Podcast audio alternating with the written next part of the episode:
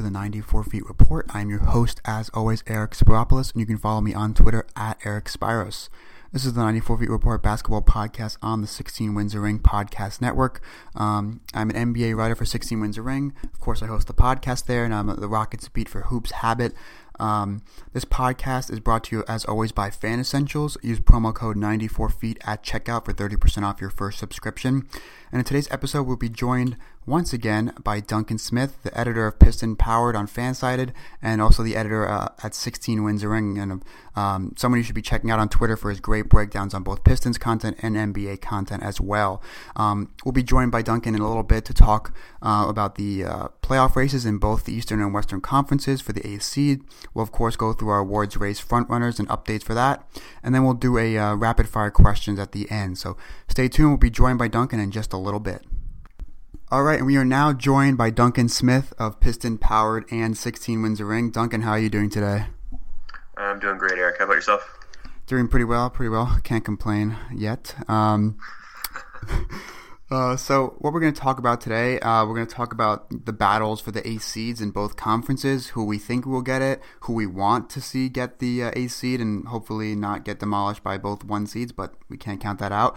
Um, then we'll talk about the award races, because something that um, I like to do whenever I have a guest on the show is get their opinion on, on most of the award races. Um, it's interesting to see who has what um, for what award, and then we're going to end with a kind of a rapid fire question segment at the end with that being said, let's get into kind of analyzing and predicting the battles for the A seeds in both conferences because they're pretty interesting. Um, I would say, especially in the Western Conference, but the Eastern Conference is interesting as well. Um, just looking at the standings right now in the East, we've got the Pistons at the A seed, a game and a half ahead of both the Heat and the Bucks, um, and then three games ahead of the Hornets, and then you can pretty much count out the Knicks because they're the Knicks. Um, and the Bulls are a game ahead of the Pistons at seven. So that's a pretty interesting race. And then looking at the Western Conference, you've got the Nuggets with the A seed. They are a game and a half ahead of Portland, uh, two games ahead of the Mavericks, and then three games ahead of both the Kings and the Wolves. Um, and then three and a half games ahead of the Pelicans, who, of course, just got DeMarcus Cousins. So, with that being said, I'm going to ask you first. Let's start in the Eastern Conference. Who do you believe will end up uh, as the A seed at the end of the regular season, and why? I think it's going to be the Chicago Bulls. I think that they're going to they've they've been able to tread water recently, but I think that they're they're going to sink a little bit harder. I I wouldn't I wouldn't expect them to fall out of the playoff picture completely, uh, but I think that they're moving down. Yeah, I would agree, and I think that yeah, as you said, I wouldn't expect them to fall out of the playoff picture, kind of just because of the sheer brilliance of, of Jimmy Butler. You know, when you have a player of his caliber, they can sim- single-handedly carry teams. You know, Harden basically did that with the Rockets last year. Um, when you have that kind of player and you know somewhat of a mediocre talent around them, you're probably just going to fight, you know, survive in the playoff race. And uh, you know, I agree with you because as I mentioned, the Bulls are only one game ahead of the Pistons. Um, you know, obviously going into the season, I was a lot higher on the Pistons. They've been pretty disappointing, and I'm going to ask you in a little bit about the Pistons themselves because I know you've been doing a lot of breakdowns on Twitter and obviously um, are really knowledgeable about the Pistons. So, you know, I would expect the Pistons to jump the Bulls because of that one game difference. Um, you know, I'm not sure if they would catch the Pacers at six, but they are only two games behind the Pacers for six. So, you know, that, that is po- uh, plausible for the Pistons to go all the way to sixth. Um, but I do agree that I think the Bulls will drop to eighth. And, you know, as much as I would love to see the Heat get the A seed because I you know I love how Spoelstra has his guys playing hard. I mean, you know, them being 29 and 34 with this roster, um, especially starting off like 11 and 30, I'm pretty sure was is just incredible and such a great job by Spoelstra that he you know he's seriously in the in the running for coach of the year even though they're not even in the playoff you know picture right, right at this moment. But I'd agree with you that I think that it'll be the Bulls finishing at eighth with the Pistons jumping them a spot. Um, moving to the West, who do you think will end up as the A seed and, and get the, the real slaughter by the Warriors? I think it's going to be the Nuggets. I think that the status quo is going to hold. That's kind of what I'm hoping for, actually. I think that uh, a Nuggets Warriors first round series would it would be a, a, bloodbath, like you said, but I think there'd be a lot of points scored, and I think that uh, I think that Jokic could uh, could do some interesting things against the Warriors. Yeah, I mean, um, yeah, that's where I'm at. I mean, I really would like for it to be the Nuggets because one, I think everyone needs to see Jokic in the playoffs. There's still a lot of casual fans who really don't appreciate how great he's been this season, and you know just his skill set. So I think him playing in the playoffs, especially against the Warriors, which obviously gets a lot of ratings, would open you know a couple of a lot of casual fans up to Jokic's play. Um, and then yeah, you mentioned the the the Nuggets Warriors games. They've been really entertaining. Um, you know, that Nuggets beat them comfortably a couple weeks ago when they set the well that then set the record for three pointers in a game, and then the Cavs obviously just broke it uh, last week. Um, but the games have been fun. Even the two games that the Nuggets lost to them early in the season, they were pretty close, um, especially because they were in Golden State. And you know, uh, the Nuggets and, and Warriors would be a lot of points. Um, it'd be really high scoring, a lot of pretty fast pace. So it'd be, you know, it's an interesting series. You know, I think a lot of casual fans would really enjoy watching that series, which is why I'm rooting for the, the Nuggets and I'm kind of torn on this in terms of who I think will get it. Uh, maybe it's kind of a kind of a recency kind of bias, but you know I think that Dallas really is one of those teams that like I might be relying on past you know Nowitzki and Carlisle performances of how they've gotten pretty me- mediocre teams to the playoffs. That's why I might think that it could be Dallas. But I don't know something about watching them last night. It seems like they have figured things out. Seth Curry's emerged. Um, they obviously added Nerlens Noel. I feel like they've figured it out that it's time for them to strike to get the A seed. Um, and I haven't really looked at the schedules for both teams, but I think that um, someone, I can't remember who, maybe Hardwood Paroxysm and Matt Moore might have tweeted out that the Mavericks schedule is a little bit easier than the Nuggets down the stretch, but not a huge difference maker. Um, but I, th- i think right now I'm gonna go with Dallas, even though I really would like it for be, to be the Nuggets. Um, you know, do you think the Dallas has a better chance than say Portland? Yeah, I don't. I don't trust Portland at all. Uh, I think you know Dame and CJ are fun and everything, but uh, their their defense is uh, poor, um, to say the least. Um, I think Evan Turner is still battling an injury. I'm not sure when he's back. Um, you know, not that Evan Turner is a huge ma- difference maker, but you need all the healthy bodies you can get if you're going to make a playoff run. Um, I think, like you said, the Mavs have uh, Carlisle and Dirk, and they've also got a rising young star in uh, in Seth Curry uh, who I really wanted the Pistons to go after this past summer. But uh, you know, they, I guess things worked out for both teams, and that the Mavs can feature feature Curry, and the Pistons got Ish Smith, who's been working out pretty well. Um, I think that if the Mavs or the Trailblazers were to make a run at that eight seed, I think it would be the Mavs. Uh, a decent a decent percentage more likely than the, the Blazers who will make a run for that eight seed. I think that the the Mavericks are going to have a, a bit of a, hill to climb. They're still two games back, which you know, with 20 games left, that's starting to actually mean something. Um, so they, they have gained one game in the standings in the last 10. It looks like. So by that pace, you know, maybe we've got a race down to the stretch. Um, but I think they have the work cut out, cut out for them because uh, I think the Nuggets should be able to at least sort of tread water. I, again, I'm not entirely sure what the schedule looks like for either teams, but um, I, would have to figure that they're fairly similar schedule wise as to what's left. So uh, the Nuggets would be my team A, and my the Mavs would be slightly behind, it and the Blazers would be a pretty decent amount behind that. Yeah, I agree with you, especially about the Mavericks having a better chance than the Blazers. Um, I just looked it up. Uh, since February 1st, the Mavericks have the fifth best defense in the league. Um, so that's a big reason why they've you know been improved. They're eight and six over those 14 games, um, which is probably the reason why I, w- I would trust them over the Blazers. Just defense, defensively, they're a lot better than Portland, um, and then offensively, they can they can figure things out enough. Um, you know, during that stretch since February 1st, they've had the 17th best offense, so pretty much league average offensively and, and really good defensively, which is kind of a pretty good recipe to uh, make the playoffs. But, you know, even though I'm picking the Mavericks, I, I totally see the path for the Nuggets to basically tread water and outscore teams enough to get to the playoffs, and then you know hopefully that leads to a really really entertaining um, first round series with the Warriors.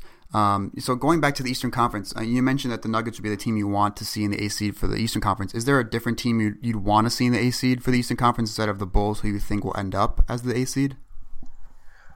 Personally, um, again, I'm biased, but I would be pretty happy to see the Bulls get eight and the Pistons get six or 7 mm-hmm. um, you know, I I have been under the impression most of the season that if the Pistons get things together, which it looks like they have, the only team that is a, like basically a lock to beat the Pistons is the Cavs. I, I still think that if the Pistons get things together this season, um, that their season will not end until they run into the Cavs. I think that um, a good clicking Pistons team, if that even exists on this roster right now, uh, is going to be a, a, really tough out for any non LeBron James team in the East. Yeah. Uh, I, I'd like to see the Pistons get probably the seventh seed. Yeah. Um, speaking about the Pistons, you know, I mean, we know I've seen all your breakdowns on Twitter. They're really good. If you haven't checked them out, everyone should go on Duncan's Twitter, and they're really good breakdowns on a lot of different situations with the Pistons. You know, my question, I guess, is you know, what is up with the Pistons? You said they recently figured it out. Um, they're six and four in their last ten. Um, they were really struggling early on in the season, and th- this was a team that I picked would comfortably make the playoffs. I think I had them as a, like a fifth seed when I did my preseason predictions. Um, I guess my question is kind of what what has been up with the Pistons this year, and, and you know, kind of a sub question is can Drummond and, and, Reggie Jackson kind of work for the future, being that being those two centerpieces of the core for the future?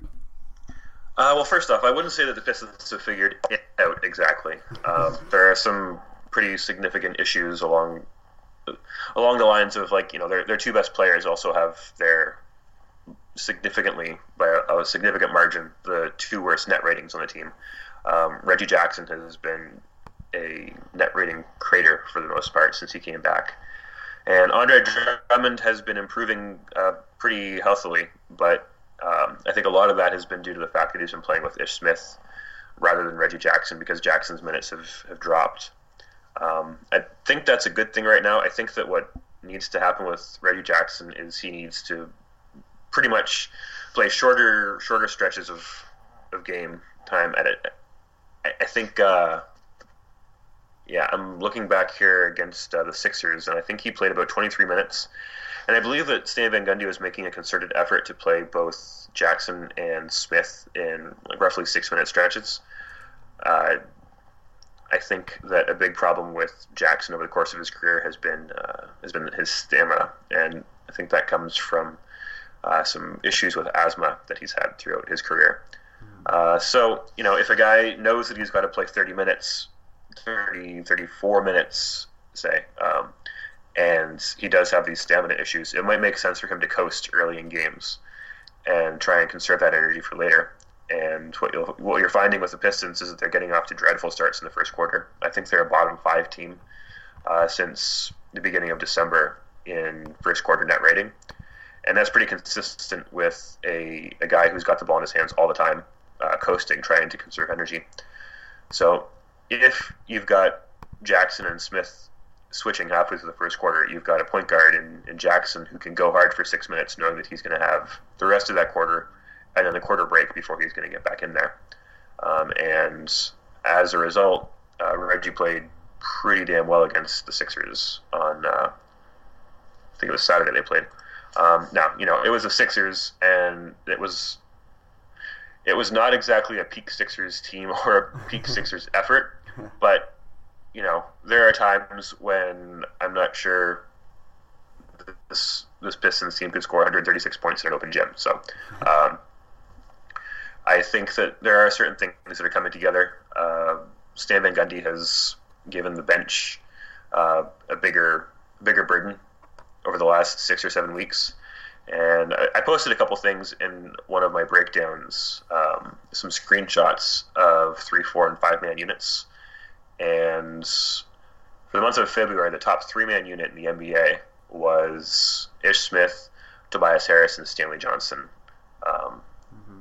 Ish Smith was featured in four, I believe, of the top 17 three man units. Stanley was in three of them, and then various combinations of uh, Tobias Harris and Aron Baynes, of all people, uh, filled that out. So basically, that's just an indication that uh, the bench was running wild over teams, and uh, that really stemmed from Pistons' defense and uh, responsible rebounding on the defensive end, and then turning the ball around and getting fast break opportunities pretty much every chance they get. Um, that's one thing that Ish Smith does really well that Reggie Jackson has just really not had any any knack for. Uh, Reggie tries to operate in the half court, whereas Ish Smith he knows he's not a half court point guard, so he tries to get out in transition every single chance they get. So ball comes off the rim, that team runs when when Ish is on the floor, and uh, I think a lot of a lot of the good things that the Pistons have been doing for the last 15 to 20 games have come directly from uh, solid defense and an ability to get down the court and get defenses on their heels. Mm-hmm. Um, okay, so you know, judging my final question. This is a really short question about the Pistons. Just judging by their recent stretch of you know ten to fifteen games, I mentioned they're two games behind the Pacers. Do you think that they can catch Indiana for the sixth seed? Actually, the next two games that the Pistons play are against the uh, Bulls tonight, and then the Pacers on uh, Wednesday, I think. Um, so, while you know, if they go zero and two in these next two games and fall right out of eighth, I'm going to change this answer. But right now. Mm-hmm I'm, I would say that it's more likely to me that the Pistons finish in sixth than it is that they miss the playoffs entirely. Yeah, I think that's where I'm at with them right now. Yeah, I have to agree with you. I mean, you know, the Bulls are really hit or miss, five and five in the last ten, and the Pacers are three and seven in the last ten. And you know, uh, both the Pacers, I, none of the teams can really consistently win on the road. Um, so it'll be interesting to see how those games play out, and probably that those games will do a, a big job of you know dictating the playoff seedings moving forward. Um, Let's move on to our next little talking point of award races. Um, we'll just dive into the awards and who you have as your front runners and why, and other possible contenders you what you're considering at the time. Um, my first question is about Rookie of the Year. So obviously we know Embiid out for the year, played 31 minutes. We hear about his lack of playing time, blah blah blah. Um, would you still give Rookie of the Year to Embiid? I think since nobody else has really stood out in the Rookie of the Year race, like Brogdon's been great. Um, you know, he's he's been solid, but you know nobody else has really really made a, a real run for that other than Embiid. Uh, I think he's only played 31 games this year, and there will be no more games left for him to play this season. But because there's been no other no other viable alternative, I think that Embiid is still the rookie of the year. Uh, I I kind of feel a little bit off about giving it to him because you know he's played just over one third of the season, but he's been so dynamic for a pretty bad Sixers team um, that has been on the floor for most of the season. I I think that uh, I think, I think Nate Duncan actually expressed it best in that like usually rookies don't contribute to winning.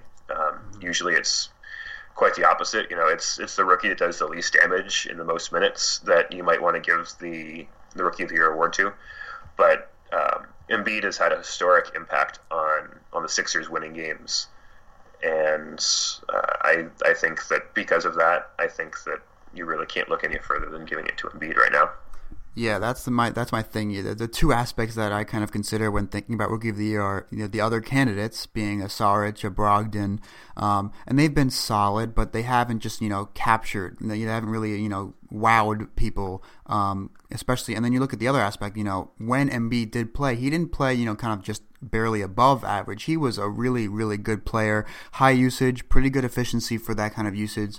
Um, great stats, led to winning pretty sure there was like a, a, stat like when he played they were like the number one defense in the league and then when he didn't play they were like 28th or something um, so the fact that he was just so dynamic and, and so effective um, and really just so good and, and, contributing to winning when he was actually playing that although he only played in 31 games um, just the fact that he separated himself so much from the other candidates, um, just I have to give it to Embiid, and you know you have to trust the process and give it to him. But uh, it's really down to uh, you know the other candidates not being you know necessarily worthy enough, and then just how good Embiid was when he actually played.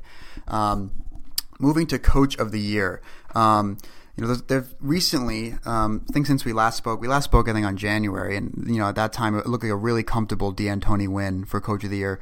Over these last two months, you know, there have been a lot more candidates entering the race. The Rockets have slipped a little bit. Um, is Do you still have D'Antoni for Coach of the Year, or has a new candidate kind of emerged in your eyes?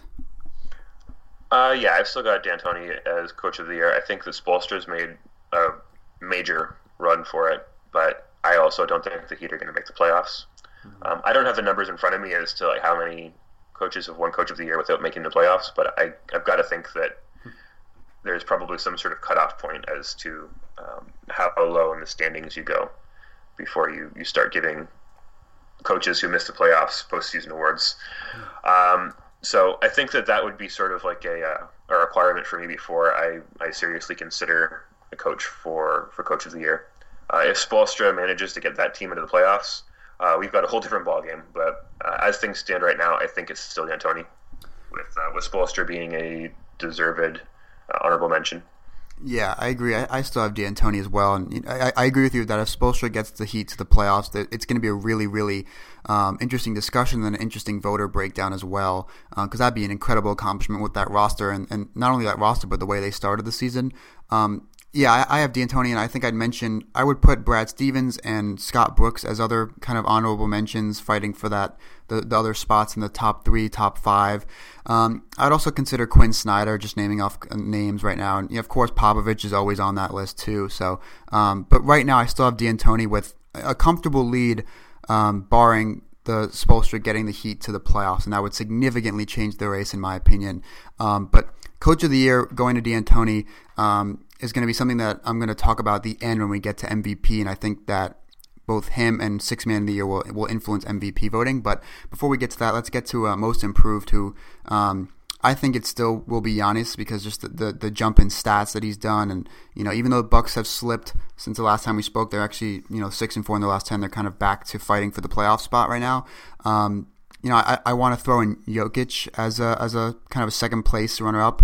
Um, of course, there was Zach LaVine and Jabari Parker before they went down with their injuries, and then of course Otto Porter could you know round out the top three. But right now, I've still got Giannis, Jokic, and then Porter in that kind of order. Um, do you agree with that order? do you have any other candidates that I probably forgot?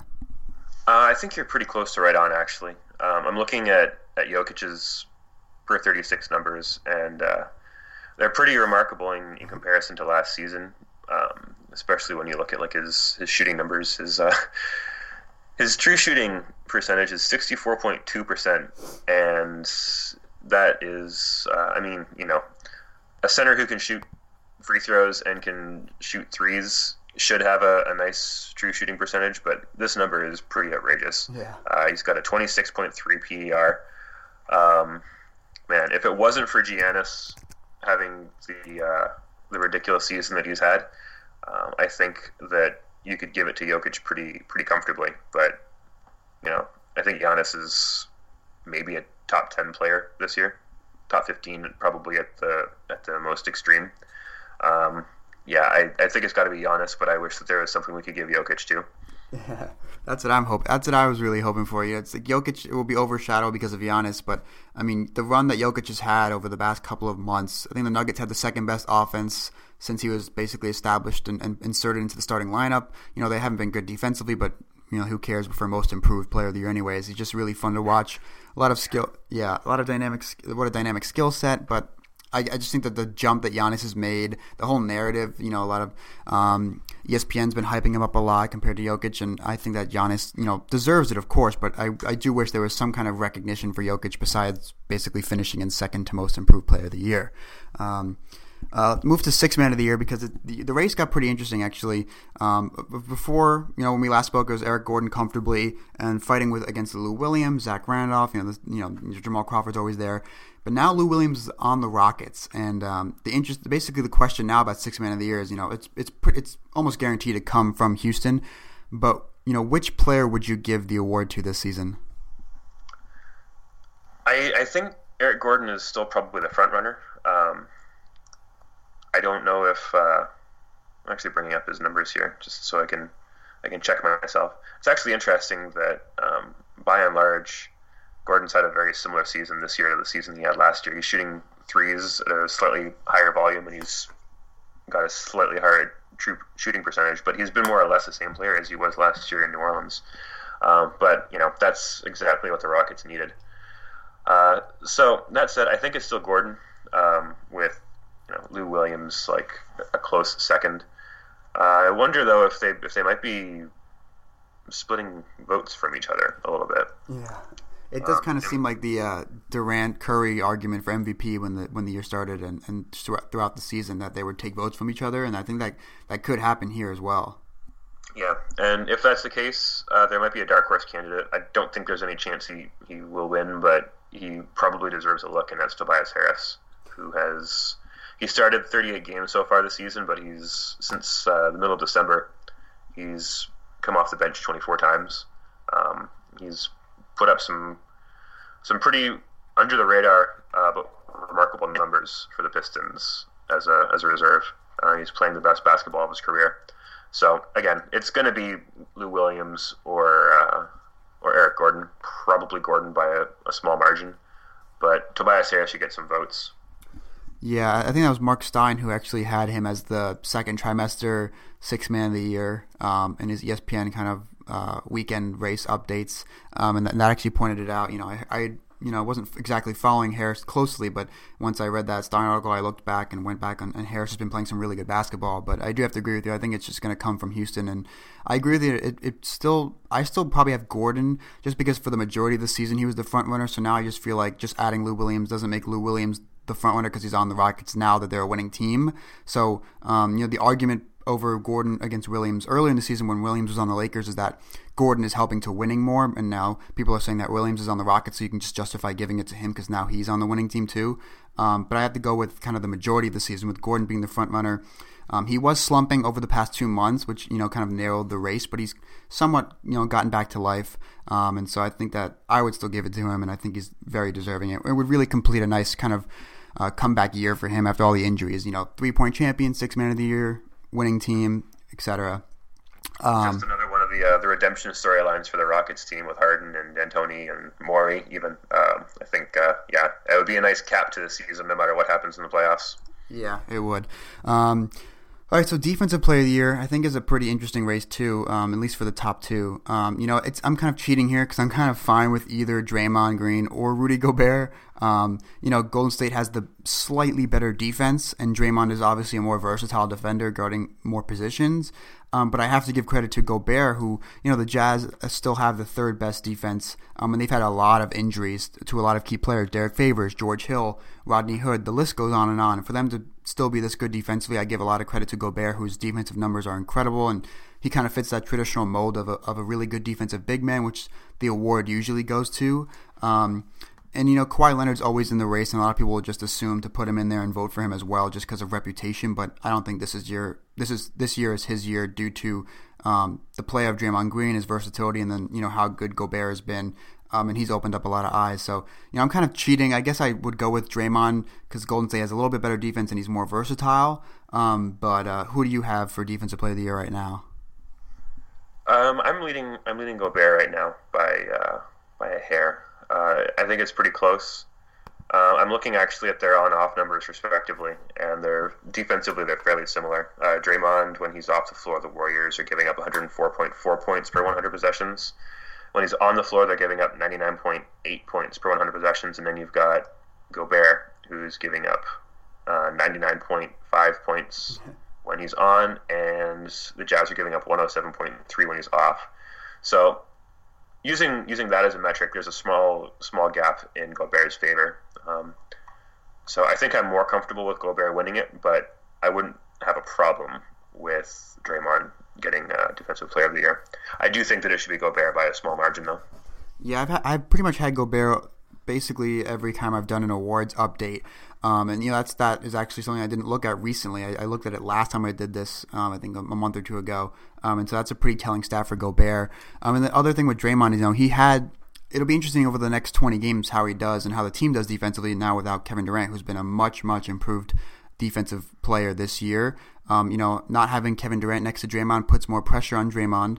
Um, you know, they have Matt Barnes, but Matt Barnes is 36 and is not, you know, the level of, of a defender Kevin Durant is at this point. Um, so I think it'll be interesting to see how Draymond and the team do defensively now without Kevin Durant, and that could change the race over the final 20 or so games of the year. But, you know, I'm fine with either Draymond or Gobert. You know, I did have Gobert as the front runner for basically the entire year, and you kind of maybe just talked me back into him. So I'm going to go back with Gobert right now. complicate your decision and happy. exactly. Um, let's move to an award that some people don't usually talk about, but it's something that I want to talk about because I think there should be changes to the Executive of the Year award. Um, and I actually, I'm not going to take credit for this idea. I saw it somewhere on Twitter. I don't remember who said it, but I do remember seeing it somewhere on Twitter. And someone basically said that this this award should not be given out every year, but rather, you know, the person when he said it said every five years. I'm going to go to every two or three years because you know the league will want to uh, reward GMs on a more consistent basis than every five years. Um, but I do think that this is an award that really should be given out every two to three years because what a GM does, you really can't or shouldn't evaluate within a nine to ten month span of from basically signing the players in free agency to the end of the regular season.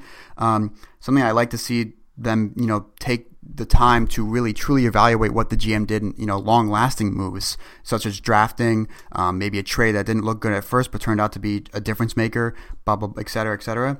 Um, but either, regardless of how I think the, the award should be changed, I think, listen, I'm biased. I mean, I think Daryl Morey is finally deserving of winning one of these. Again, I don't think he will because uh, if I remember off the top of my head, um, I looked back. Uh, I think a, a, couple months ago, I actually looked back at the award at the voting breakdown for each award for like the past five years since he traded for James Harden, and I think one time Morey finished in the top five of voting, and I think it was the year after he traded for Harden and signed Dwight Howard. So I think he finished third that year, and every other year he's been outside the top five. So I don't think he'll get it because I don't know what the issue is. Maybe because he's not exactly you know he's, he comes off as a little maybe not with the right attitude, I guess that the voters would like, um, or something something else. But uh, I don't think he'll get it. But listen, my bias is probably playing into this. I think Morey is deserving certainly. So, uh, who other uh, do you have Morey as your front runner? or Do you have another executive that's done a really good job this year? Um, I think Morey is definitely. I think. I don't know if he's a front runner per se. Um, I think he should definitely have like top two consideration though. Uh, I think that David Griffin from the Cavs might be right there. Uh, he just about every year he's able to turn more or less nothing into some pretty talented players, and I know a lot of that comes from having LeBron. Uh, you know, they they probably don't have this kind of flexibility if LeBron is born in like Kentucky or something, a couple couple hours south or a couple hours north in Michigan, and uh, not born like right in Akron. Um, so I mean, he's got he's got some good fortune on his side, but it also takes it takes good fortune, and I think the Griffin has shown a lot of flexibility and creativity with not a whole lot of of room to operate. Um, so I'd say that those two are my my top two guys. Uh, probably. I mean, it might it might depend on the day, uh, like mm-hmm. on my specific mood that day. uh, but yeah, I, I think that a case can be made for either one of them. Like a very valid case can be made for either one of them. I personally would love to see Morey win it. Um, I think he's deserving of any kind of credit he can get thrown his way. I think he's one of the most innovative uh, GMs in the game today, and uh, I think I think recognition for that is definitely deserving. I also agree that there should be uh, consideration of not just this season but previous seasons as well. When we look at what a, uh, a GM's candidacy for this award is, uh, I don't think that it needs to only be given out every two or three years, but I think more accurately what it should be doing is when it's given out annually, it should be looking back at three years ago. So, say the award for 2018 should be given for the season, like the 2015 season, for example. Mm-hmm. Yeah, um, we can we can have an annual an annual event, but um, it's looking back at the at the window from say three years ago, yeah. two or three years, maybe even five. I think five might be a little excessive because some players can, uh, some cores can look really good for two seasons and then flame out, and uh, five might be a little bit too wide of a scope to look at. But I think two or three years is a pretty decent uh, pretty decent area to get a, an idea of uh, GM's ability and whether it's just a flash in the pan kind of situation or whether uh, GM has actually constructed a, a core wisely. And um, yeah, I'd, I'd say that a window of, of a couple years is probably good, but they should still give it annually. Yeah, I I can see that happening. It's certainly uh, certainly there's no way the voters truly truly consider the past uh, past couple of years when they give out the award most most of the time. And you know, I think that if you're talking about giving out the award and considering the past three to five years, in that case, you know, I think Morey should have won it.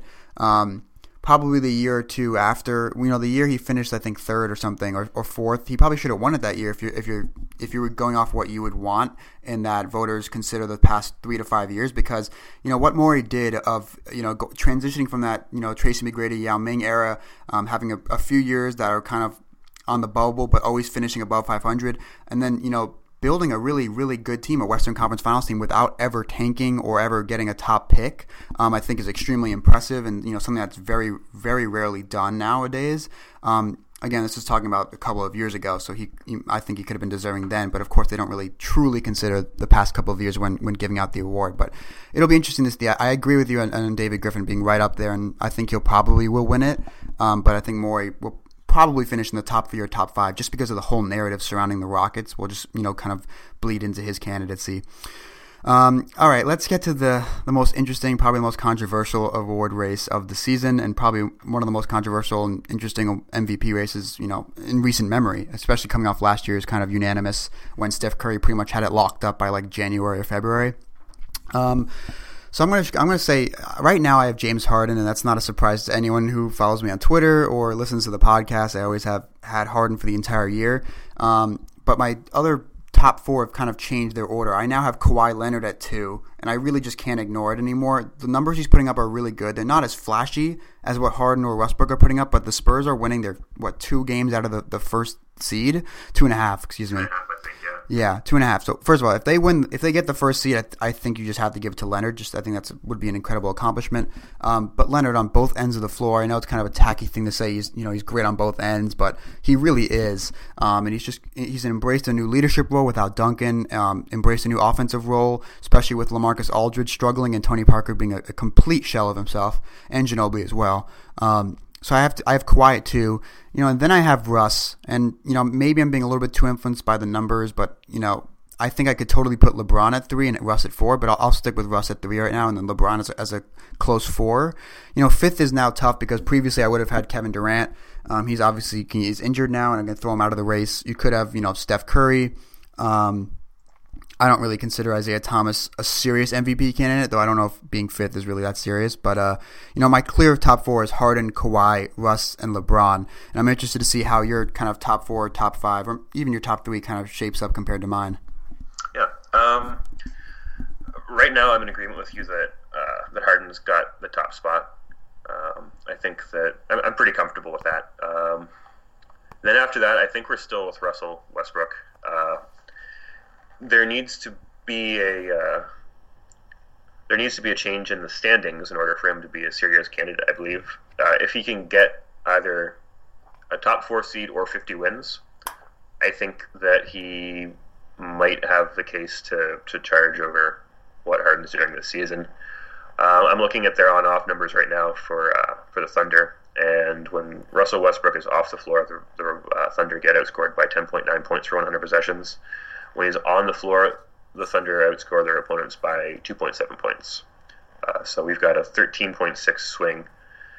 And it, with the resume that he's put up, if they can just get the wins, it's going to be really hard to deny him, I think.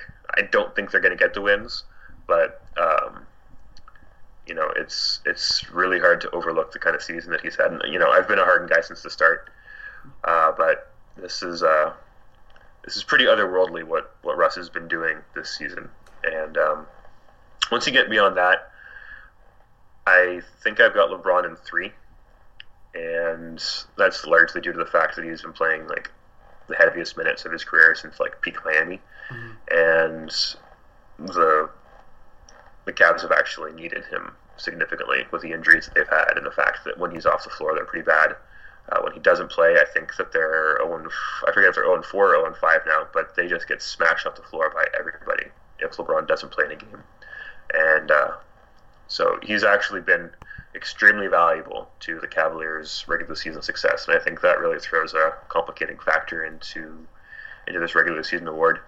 Um, you know, I think he might actually want it this year too which mm-hmm. yeah. is you know that that could make for a pretty interesting final 20 games if he looks at what Harden is doing and what Westbrook is doing and what Kawhi is doing, and uh, he decides that he's going to outdo that. Um, I I think we could be in for a very interesting final month and a half stretch or so out of LeBron if he decides that he's just going to go for it. Um, and then you know Kawhi has been, I think his uh, his quiet nature kind of acts against him, um, yeah. but you made a good point about if the if the Spurs can overtake the Warriors for that number one seed, uh, we may have a serious reshuffling on our hands of who the the actual MVP is, because uh, you know if you look like you were saying, if you look at that Spurs roster, there's not a whole lot going on, but you know they're where they are every single year, and that's because Kawhi Leonard has been incredible on both ends.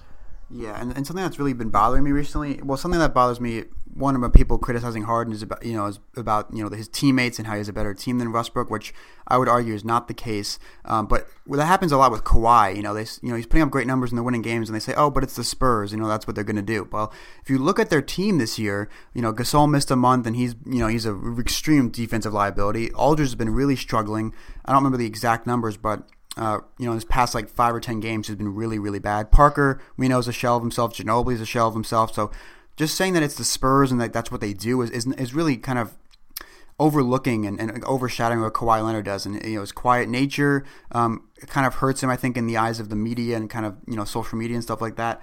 And then um, you know his numbers, they're really good, and the the advanced metrics are really good, but the traditional numbers are obviously not as eye popping as Westbrook and Harden. So that obviously hurts him among casual fans. And you know, I would argue that a good amount of these voters are more like casual fans than you know people like us who you know spend time looking at the analytics and, and stuff like that. Um, so that's another reason why you know people like Russ, Westbrook will probably garner garner more votes than I would think would be you know truly deemed uh, worthy, depending on you know where they win. And you know I, I tweeted out basically that if the Thunder get 50 wins, I, I you know you would I could chalk up MVP for Westbrook, especially looking at it from a voter's perspective. Um, so you know right now I think the West uh, the Thunder after uh, last night's loss are on pace for under 46 wins. I think they're at 45 and a half.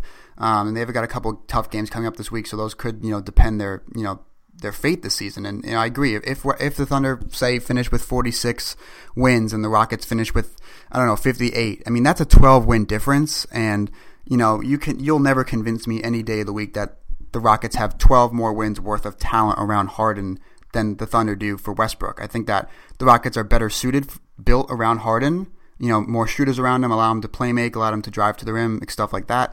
But that's not really a fault of Harden. That's just good GMing from Morey and why we believe he's one of the top candidates for Executive of the Year. And a lot of other people point to D'Antoni's system, inflating stats, and you know Harden was putting up great numbers before D'Antoni, and you know he will he would do it without D'Antoni. But that is an argument that D'Antoni's system does promote offensive stats, but you know, I, I can't accept that as a quality for Harden not winning MVP.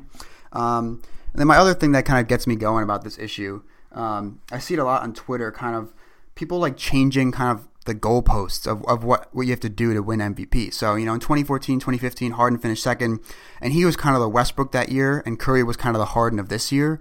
Um, you know, Curry better teammates, kind of, you know, not worse numbers, but not as eye popping numbers as Harden did that year. And yet Curry won pretty comfortably an MVP.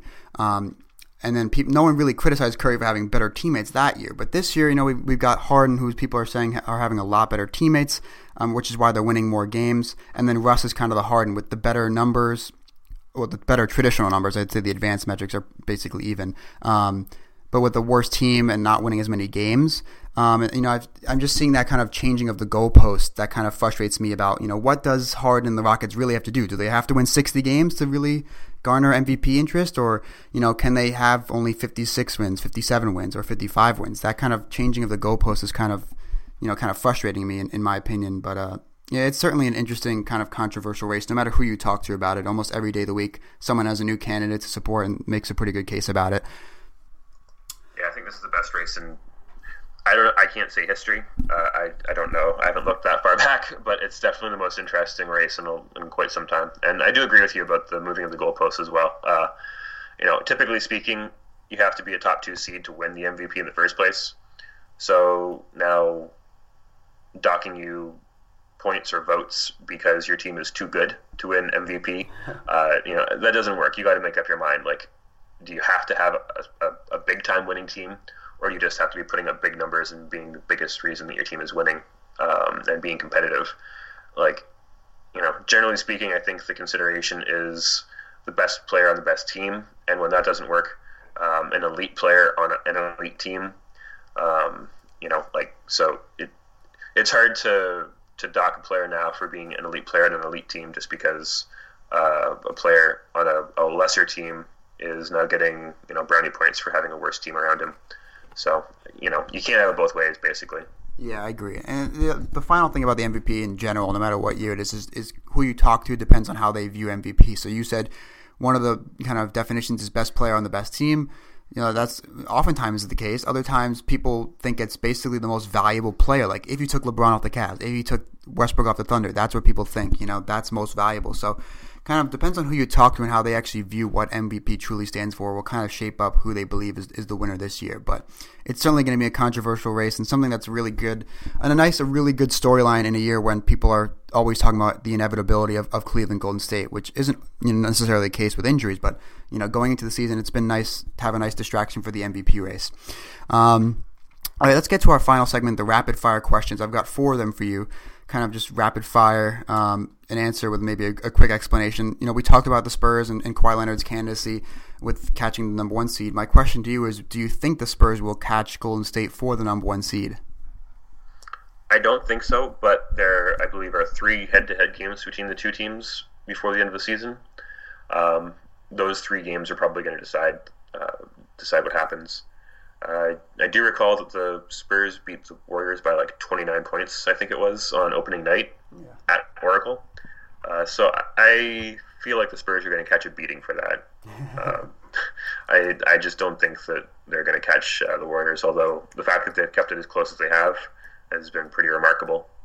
Yeah, I agree with you. I don't think they're going to catch it for you know that reason, and the other reason is that you know I don't, I just don't see Popovich kind of changing his methods. You know, even if they're close, even if they're like one game behind or even a half game behind, and they're on a back to back, I still don't think that Popovich, you know, will go against his methods, and I think he probably will just still rest his players because he knows the playoffs are more important than than the you know um, getting the one seed, even though that would be important for you know home court advantage if they face the Warriors in the in the conference finals and stuff like that, but you know, Golden State has been in a slump shooting wise. Curry and Thompson kind of broke out of it yesterday against the Knicks, but that was also a tough win for them there, and they've lost two straight th- before that. So they've been slumping. I think that they'll figure it out and kind of figure out how to play without Kevin Durant uh, sooner rather than later. And I think that you said there's three head to head matchups. I think one or two of those will be comfortable Golden State wins. Um, just for kind of that revenge over that opening night blowout and then them figuring out and getting out of their shooting slump. So I have to agree with you. I don't think that the Spurs will catch them for the number one seed. Going to the East, you know, the Celtics are quietly uh, three games behind the Cavs for the number one seed. Do you think that they could catch Cleveland in the East? I think it would take LeBron getting hurt. Mm-hmm. I think that's pretty much it. Um, there's, I, think both teams have 20 games to play, um, 20, 21 games left. Uh, actually, yeah, the Celtics have 19 games left, and the Cavs have 21 games left. I would say there's no chance. Yeah. Five percent chance, maybe. Yeah, I, would give him like a five percent, maybe ten percent chance, depending on something drastic happening, like an injury or something like that. I think it uh, would take exactly LeBron James missing most of the final 20, 21 games of the season, and like that's never happened. Yeah, yeah, I, I agree with you there. Uh, my third question: Are do, do you think there are any coaches on the hot seat? And then kind of a, a small follow up is: Do you think that any should or will be fired? Off the top of my head, for once, I think pretty much every team is fairly secure with their coaching situation. I was I forget if it was last year or a couple seasons ago. Uh, by this point in the season, I think like like six coaches have been fired and replaced or something by this mm-hmm. point in the year. Um, it was it was a bloodletting of coaches, and I think that at this point, uh, maybe Fred Hoiberg, I guess, is yeah. probably the only guy I can really think of that might be in some serious hot water. And it's kind of a shame because they gave him a disaster of a, of a roster to work around. Um, so, yeah, I guess just Hoiberg. Um, I don't know that the Bulls should fire him because they are pretty bad when it comes to personnel decisions of any kind. So you might as well just be better off sticking with Hoiberg and you know, not getting some other Midwest coach that has a scheme that doesn't fit your roster anyway, because no scheme fits that roster. yeah. Um, I have to agree there. I, I, think if anyone would be fired, be Hoiberg kind of as a scapegoat, and I don't think I would necessarily agree with that decision based on the rosters they've given him. Um, before, I think that I had Alvin Gentry on the hot seat earlier in the season when the Pelicans were really struggling. Um, now that they got Cousins, I feel like you just have to give him an, a, a, full season with that you know new team, and depending on what they do in free agency, um, you have to give him basically another year. And I think Dell Demps also saved his job at the same time. Uh, I, I, also had him on the hot seat, um, but then he pulled off getting DeMarcus Cousins for basically 40 cents on the dollar. So you have to give him another year to kind of build around those two big men. So those were my other candidates, but I think they've pretty much saved their jobs with that trade. Um, they, you know, they can. I agree with that with one caveat. They saved it for this year. Yeah. You know, if, if this isn't a playoff team next year, they're both gone. Oh, abs- absolutely. 100%. Yeah, I agree with that 100%. And the final question, uh, it's kind of technically two, but Who is your most surprising team this season, and who is your most disappointing team this season? Um, I think that the most surprising team has been probably the Washington Wizards, uh, especially after they started the season like two and eight or something. Yeah. Um, you know, I, I guess we could give the Miami Heat honorable mention because they started like ten and thirty-one, mm-hmm. and now they're like just a couple games back in the playoffs. But I don't think they're going to close the deal. Uh, whereas Washington's probably going to be a three seed. So uh, I'd, I'd say the Wizards are my most surprising team. Uh, the most disappointing team, six weeks ago, I would have gone with the Pistons. Um, at this point, I think the jury is still out on them. Um, I guess the Knicks, I expected them to be not very good, but I didn't expect them to be this bad. I think I had them with uh, 35, 37 wins, and uh, I would kind of be surprised to see them get 35 wins at this point. and uh, I was projecting disappointment in the first place when I when I gave them 35 wins. So if they if they underachieve that, you know, if I gave them 35 and they get 34, they had a disaster of a season because I was I was expecting just a really ugly, unfortunate, sad season from the Knicks, and they have they've definitely exceeded my expectations. So give it to the Knicks. yeah, um, yeah. So for surprising team, I got yeah. I basically have three. I would say the uh, the Wizards and the Heat, and then the Rockets would be my three. I don't know what I don't know what order to put that in. I guess it kind of depends on if you view preseason predictions versus how they actually started. So in the case of the Rockets, the preseason prediction was, you know, I think the Vegas over under was 41, but they pretty much got off to a pretty good start from the get go. Meanwhile, teams like the Wizards and Heat had terrible starts and then completely reversed their season around. So there's kind of two ways of thinking about most surprising. And then for uh, most disappointing, I've, I've got the Knicks there, and I think I had the Knicks at like 38 or 39 wins, so I wasn't expecting complete disaster. But uh, two other teams that have been really disappointing are the Charlotte Hornets, who I thought would be a comfortable playoff team, like a six or seven seed, somewhere in that 40, 45 win range. Um, and they've been pretty disappointing as well. And then the Portland Trailblazers, I wasn't super high on them. I had them making the playoffs, but I had them at like like 40, 40, four wins last, you know, this year. I, I didn't have them at 50 wins like some people did, but you know, the fact that their defense has been so bad and they're still in the outlook, uh, look, out of the playoffs looking in, um, just those two factors, and you know, th- those two teams are probably my most disappointing teams, along with the Knicks, who are almost always disappointing. So you can kind of count them as an automatic selection there. Yeah, yeah. Uh, I think the Hornets are, are a really good candidate as well. Um, I had them. I think I had them just on the outside of the playoffs looking in, but I didn't expect the East to be quite as bad as it's been. Um, I thought a winning record would get you into the into the eight seed pretty comfortably. I thought maybe there'd be like a, a winning team on the outside looking into the playoffs, and I don't think that's going to happen this season. Um, so yeah, the Hornets have definitely underachieved significantly compared to what I was expecting. Yeah, and the interesting thing about the Hornets is that I'm looking at it, they actually have a positive net rating. Uh, so, you know, they're not getting killed in these games. It's just a couple of, almost seems like a couple of possessions are really just not going their way. And of course, they've had injuries, especially to Cody Zeller, who I, no one knew was this valuable to their team.